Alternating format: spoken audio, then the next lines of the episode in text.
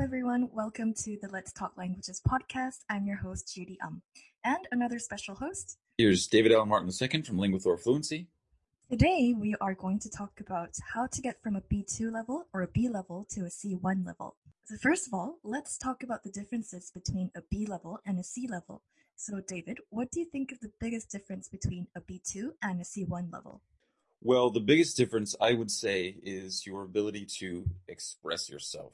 So at the B2 level, if you look at the, the definitions of the various levels, Mm-hmm. you can see that the biggest difference is in terms of fluency. At the B2 level, there is some degree of fluency about very specific topics, generally topics that the learner is quite familiar with.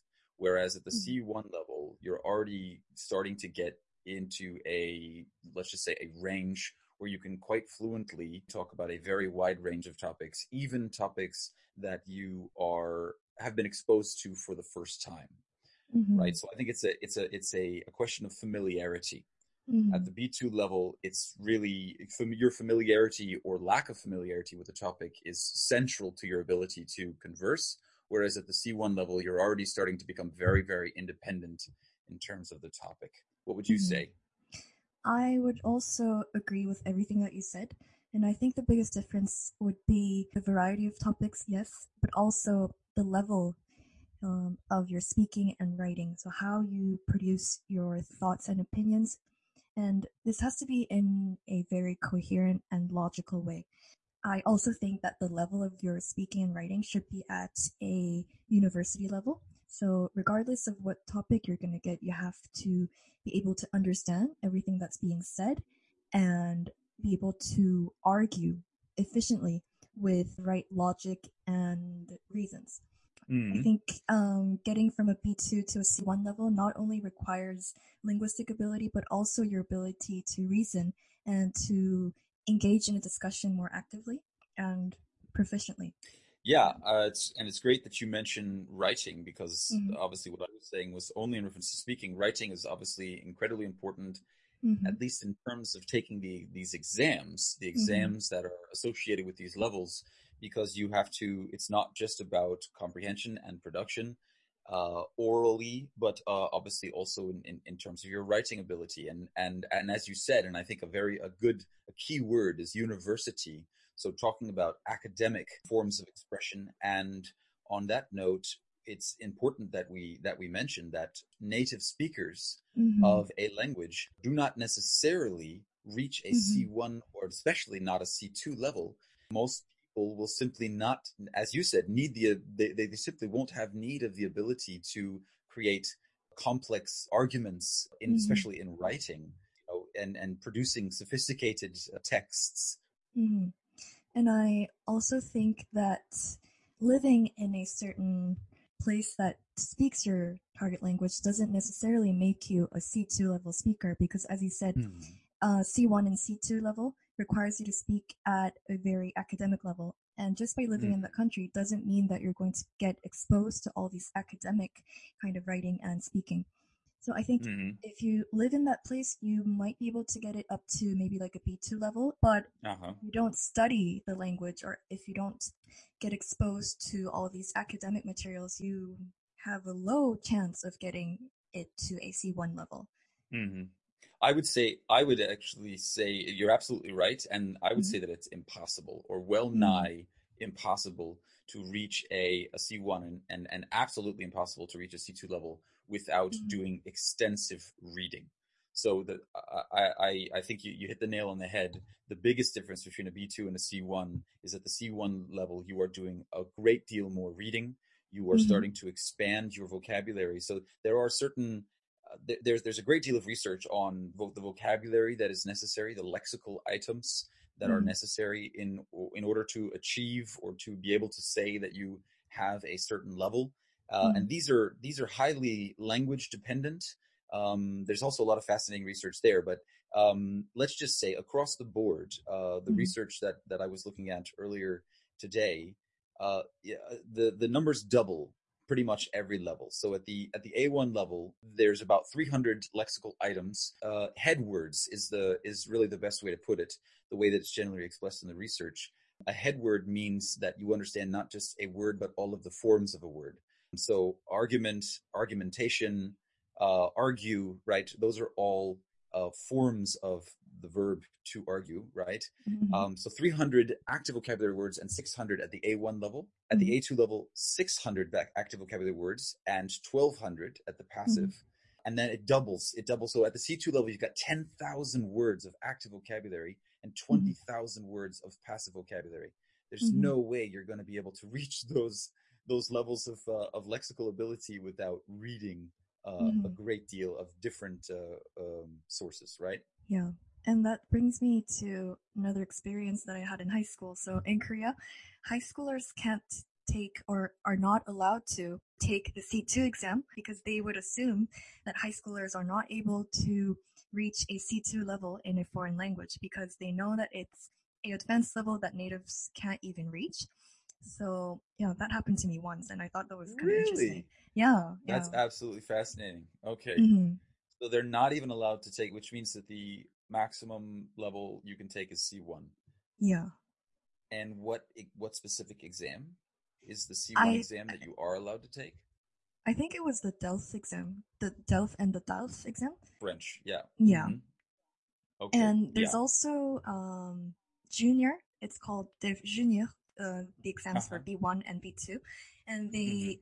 So this is an exam that's made and tailored for um, middle school and high schoolers who are learning languages but are not able to take the same version of the test as adults because they Mhm. obviously have a difficult time understanding the adult material. adult material Uh-huh. meaning academic to academic material. So they have this Mhm. separate exam for B1 and B2. Yeah. Yeah, and that that is very very interesting because at the end of the day, your ability to learn or your ability to reach a certain level in a foreign language is very much dependent on your level in your own native language. Exactly. So if you yeah, so if you if you are not familiar with academic language Mhm. and scientific texts in your native language, you're simply not going to be able to. I mean, you you could, but at that point, your ability in the foreign language would exceed your ability in your native language. I have a, an anecdote on that note. When I Mhm. was when I was teaching, I taught business and scientific English at the University Mhm. of Göttingen in Germany Mhm. for five years. And when I would teach writing, not only did I often uh, find that students knew very little about uh, properly organizing a, a text and preparing to actually write a, a, a co- and make cogent uh, arguments, but w- what I what I found was when their English language writing ability was lacking, I found out because I, I did I, I actually had them write in their native languages. Most of my students were German Mhm. speaking, but some were Spanish speakers, some were Italian, French speakers. I had some Chinese uh, speakers as well. I had them write in their native language first and then write in English. And I found out that their writing abilities in their native languages were not very good. That they made Oh. that they they had they had they lacked the ability to write uh, in some cases grammatically correct sentences, especially lengthier academic type sentences, and they Mhm. especially lacked structure in terms of their writing. So I, I, I, I had to work with them.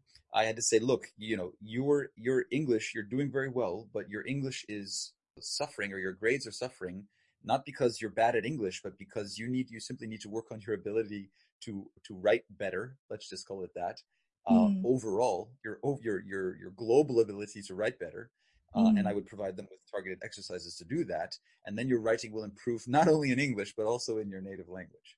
Yeah, Right. definitely. That's a bigger problem if you can't write in your native language because where do you start, right? How Yeah, do you yeah. improve? I mean, of course, there are methods, but I think that's a bigger problem. And yeah, I completely agree. And I've always talked about this all the time that your native language um, decides on your level to reason and to think. For example, Mhm. in 1984, the book 1984, I don't know if you read it, but it I talks about multiple the languages. yeah totalitarian regime and the government. Uh-huh. What they do is they eradicate some of the words so that people can't think in that concept, right? So that also ties Yeah. into what we're talking about. Language kind of defines your scope of thinking.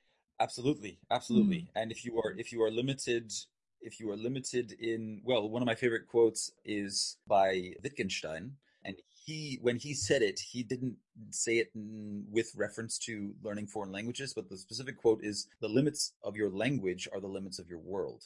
Mm. And and that applies not just cognitively uh, and linguistically, but obviously also culturally.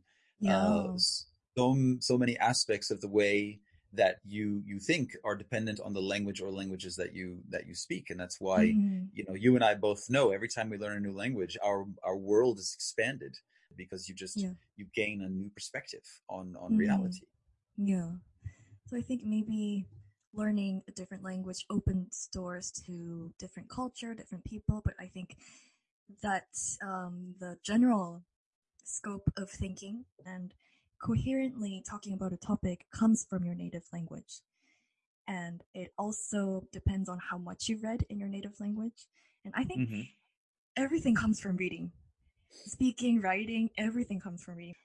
At more advanced levels, yeah, yeah, abs- more advanced at, levels. At, at more, yeah. yeah. So, so the, just so everybody knows, we're talking mm-hmm. about the difference between B two and, uh, or rather, getting from a B two to a C one. Mm-hmm. Uh, you're absolutely right. I would agree with mm-hmm. that. Yeah, at earlier levels, uh, it's absolutely paramount that you do far more listening than reading. Yeah. And reason is that otherwise your pronunciation and just everything will suffer.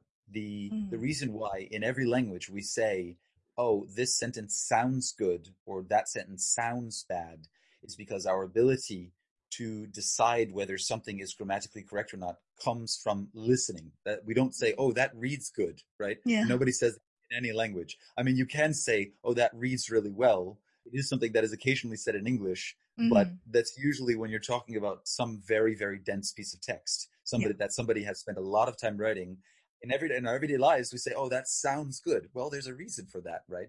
Our ears are so much more important than our eyes. Mm-hmm. Uh, and and you know historically written language has not existed for all that long so our brains are simply much better at dealing with uh, spoken language than written language. So we have you have to work at it, like you were saying. You have to mm-hmm. go out of your way. Living in the country is not enough. You have to work at it, just like a native speaker has to work at their writing mm-hmm. and their and, and and their reading. Right. And I think yeah. uh, because you have to produce uh, to get to a C1 or C2 level, I think it's also paramount that you put in the right kind of input. And the input that is pertinent to this level, I think, would be maybe like debate programs, debate discussion mm-hmm. programs, and also newspaper mm-hmm. articles, pieces of literature relevant to the topic. So mm-hmm. really, living in that country is not the solution to everything. You can live in different places. You can learn to speak Korean even in Germany if you have the right material. yes, I, I agree. It, I don't think it's at all necessary to live in a country in order to become fluent obviously if you live there you're going to have many more opportunities to speak but mm-hmm. the great majority of the opportunities that you get to speak are going to be random and there you, you don't really have much control over the situation so yesterday mm-hmm. i was in liège uh, mm-hmm. in in belgium uh, I, I, traveled from where i'm where i'm staying here via maastricht and then i went down to liège and I spoke uh, uh, French as opposed to the Dutch that I've been speaking for the last few days. Mm-hmm. And the French that I spoke was the French that you speak on the streets. I was talking, mm-hmm. I, you know, I would ask people where something is or what they would recommend going to see. Mm-hmm. Or you go into a shop and you buy a few things, or you, you order a beer, right? None of mm-hmm. these things are they're important, especially when you're mm-hmm. traveling to a place. None of these things would ever be considered uh, at an advanced level. And the only time you're going to get into an advanced conversation is when you're with a speaker of that language who is mm-hmm. actually capable of speaking at an advanced level and using a wide range of vocabulary. But you know, you can't go out of your way to. I mean, you can go out of your way to to to find such conversations, but it's so much mm-hmm. easier to do that from the comfort of your home, mm-hmm. going on a platform. Mm-hmm. You know, any number there are any number of platforms, and then in a you know, and I teach. I, I always you know teach my students to prepare you know what is it that you want to be able to talk about we will prepare that topic you will learn that vocabulary and then we will actually work on your ability to use that vocabulary in a targeted manner within the context of this particular conversational topic, mm-hmm, right? Mm-hmm. It's so much easier to do from home than it is to do it, you know, in the foreign country, unless obviously you're studying at university. Yeah. Yeah. So I agree that living in a certain place helps you improve your. But one of the problems that I've encountered while studying Spanish is that I am a C1 um, level speaker in Spanish, and I can talk Uh-huh. about global warming, about you know economic problem, financial crisis, everything very logically, and people ask me, "Oh, where did you learn your Spanish and everything?" But when I um, try to talk to people, talk to a group of Spanish people who are talking really fast in Spanish, I get lost. So I Uh-huh. think that's also a difference between a C1 level and a C2 level because in C C1 level you can express your thoughts fluently and precisely, but it Mhm, doesn't mhm. necessarily mean that you'll be able to understand 100% what the native speaker is saying. Yeah, yeah, especially Mhm. when people, as you said, are speaking fast and they're Mhm. speaking, they're using, let's just say, more colloquial Yeah. uh, language or, or or or usages, and and, and that is fascinating. That that's that's why I like. There's one breakdown when you and I were doing research Mhm. uh, on the CEFR levels. There was one breakdown that we saw that we found very fascinating. At the uh, in terms of speaking, for each one of the Mhm. levels, they broke down. Uh, they actually broke speaking down into two different components. One was Mhm. uh, spoken production. Uh, Mhm. so what you were Oh, yeah, just yeah. talking about was your ability to produce Spanish and talk about complex topics like global warming, Mhm. which uh, obviously is at a C1 level, if not a is if not a C2 level. But Mhm. the other the other component of speaking was spoken interaction, Mhm. and that Yeah. at, in that sense, that's your ability to actually interact at speed. Uh, so Mhm. at the at the speed that is uh, that is necessary um, for the particular context in which you're speaking. Mhm. And uh, there's a big difference between C1 and C2. Uh, absolutely, I agree with you 100% there. Mhm. Uh, because at the at the so that's the difference between my Spanish and my German. My Mhm. Spanish is C1 borderline C2 because Mhm. if, because if if people I, I also if people are speaking really really fast and also depending on where they're from, I will sometimes have difficulty understanding what they're saying. Whereas uh, now, granted, I've lived in Germany for ten years. Mhm. Um, it doesn't matter how colloquial, how fast, what dialect, unless it's a really crazy dialect of German. I Mhm. understand absolutely every single thing that everybody is saying. It's Okay. very, very rare when I don't understand something, and that Mhm. that that Yeah. comes from living in the country for so long. Yeah, Yeah. and just exposure to thousands of hours of the. Then do you think it's ever possible to reach a C2 level without living in that country? Uh, that is a fascinating question. I I would say yes, but it would cry, it would require watching a great deal of television. yeah, television. and the reason why I, I say the reason why I say television is because uh, you, you know it's not enough to just watch movies and Netflix all the time. Uh, the kinds of things. So I've been in, in in the Netherlands for a week now, Yeah. and the gentleman who I'm staying with, he has the TV on all day long. Mm. Uh, and I, I I can't complain at all because every time I I I, uh, I I go into the living room, you know, there's some other show that is on.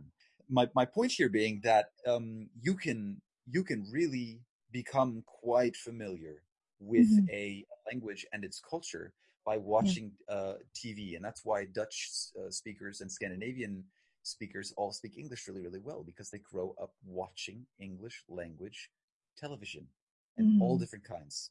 What is your take on the on that question, whether you, whether it's possible or not?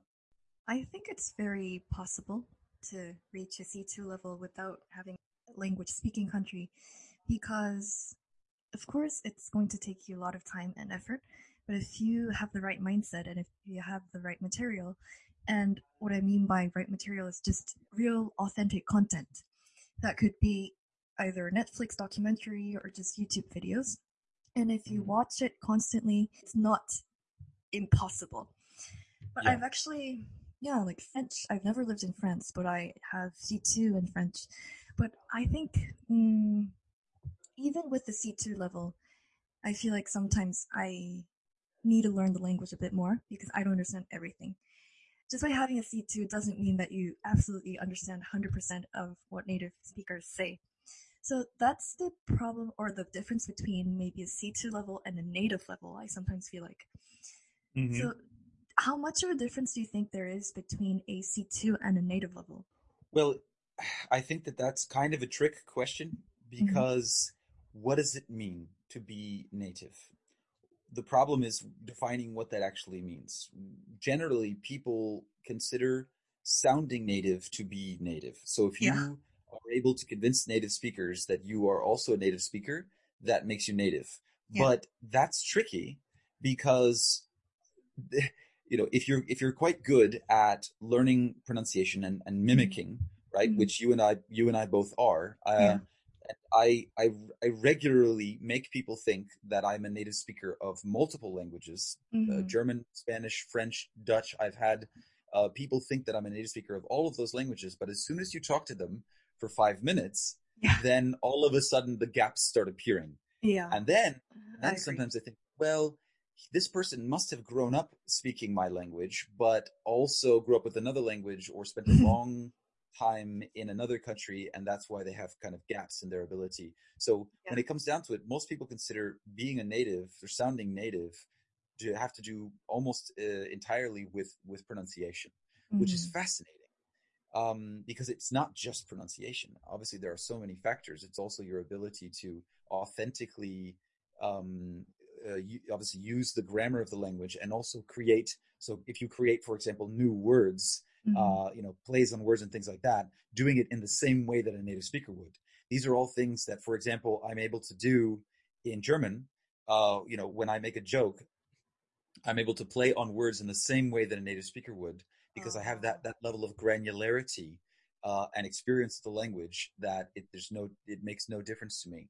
Um, but you know, in terms of, I, I really think it comes down to what you want. What what is it that you want to do with the language? What do you want to achieve? Do you just want to to sound like a native speaker because it's cool, and you you know you want to be that cool polyglot who is super good at pronunciation, or is do you know do you need the language whether it's English or German uh, for academic purposes? You know, my my my one student who I was talking about earlier, he's learning Norwegian and German to because he he he he's an engineer and he wants to um, uh, find work. He simply can't find work uh, where he's living now in Spain, and he would like to move to Norway or Germany, uh, uh, wherever he can find a job faster um, Mhm. and live in a more stable environment. And so, Mhm. you know, he would like he obviously he would like to speak well.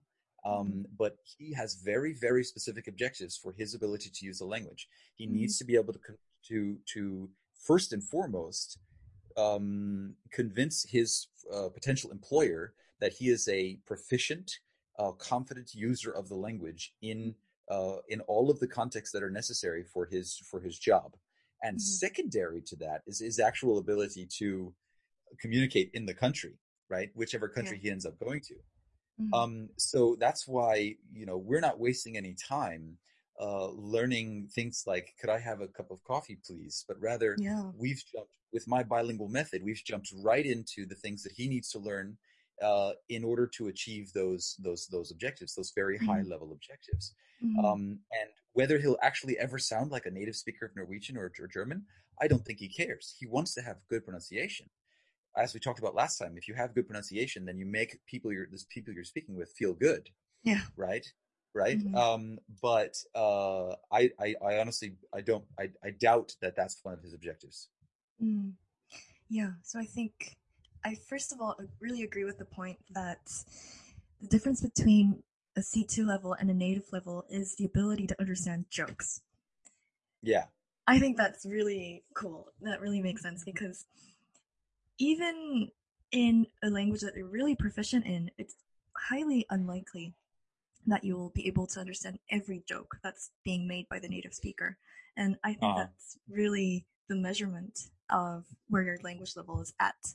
And also, regarding pronunciation, I also wanted to say that just by having good accent and pronunciation doesn't make you a C level speaker because there's so Absolutely. much Mhm. more than pronunciation that you need in order to reach Mhm. that C1 level.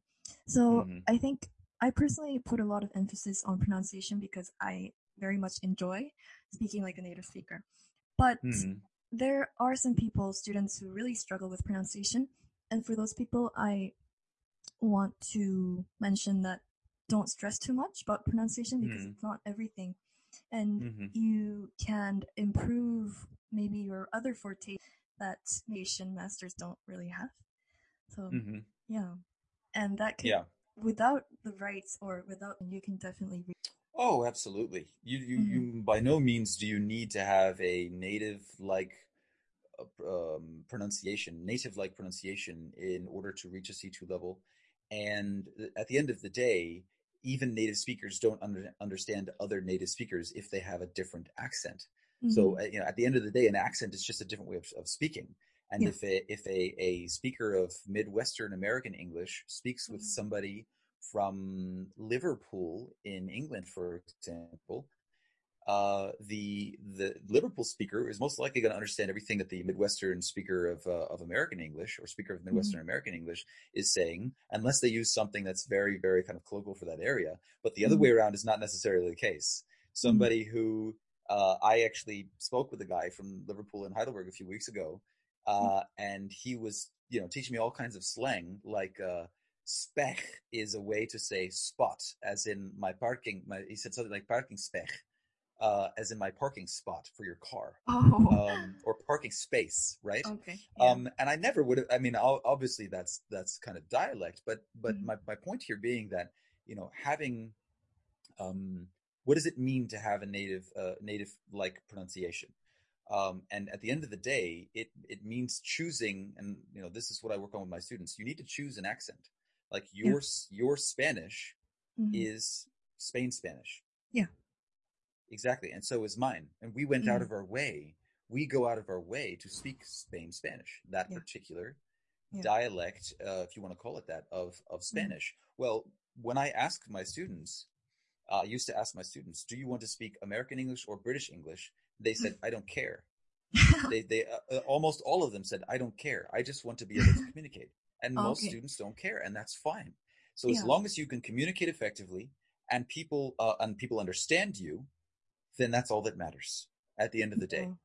No matter yeah. what level, what no matter what your end objective is in terms of the level you want to reach, right? Yeah, yeah. And I've seen many people, especially in Korea, some students have lived abroad for a couple of years, so they speak like an American. But when I listen to their speaking, I sometimes feel like they have zero content in what they say, but they have perfect pronunciation with zero content. Uh-huh. Whereas yeah. there's maybe like professors who've never lived abroad but have studied the language a lot and are able to express very coherently in that language and has a lot of content in what they have to say. It's probably sometimes difficult to understand what they're saying because of yeah. the their pronunciation.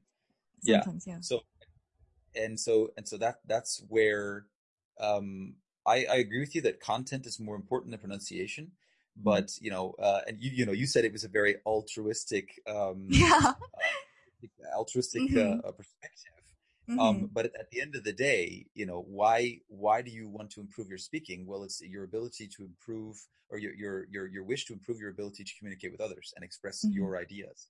Uh, and if people have difficulty understanding you because your accent is very thick, then you can have the best ideas in the world, but people are going to find it taxing mm-hmm. and laborious to mm-hmm. understand you. And so, you know, uh, that that's where I think it's necessary to work on your pronunciation, not to necessarily sound like a native speaker of some dialect of the language, mm-hmm. but in order to make your pronunciation clear enough and let's just say unambiguous enough to yeah. be able to so that it so that your pronunciation does not distract away from your content mm-hmm. right yeah. but i think yeah. if you're able to deliver your content well enough it's not it's not all that necessary to speak or emulate a native speaker 100%. I don't think that's so much, but Absolutely you have agree. to be able yeah. to communicate efficiently. And that's mm-hmm. where the importance of pronunciation comes into play. Mm-hmm. So should we wrap this up? I think we can go ahead and wrap up this episode. Yeah, so if you have any more questions about uh, moving from a B2 level to C1 level, do not hesitate to contact us or leave us a message or comment we will be very happy to answer all your questions. Yes, and, thank you very much for listening. And thank you again, Judy, for your insights. Uh, I always find you. it quite enjoyable speaking with you. Mm-hmm. And we will see everybody next time for the next episode of Let's Talk Languages. Yes. Thank you, everyone. Bye bye.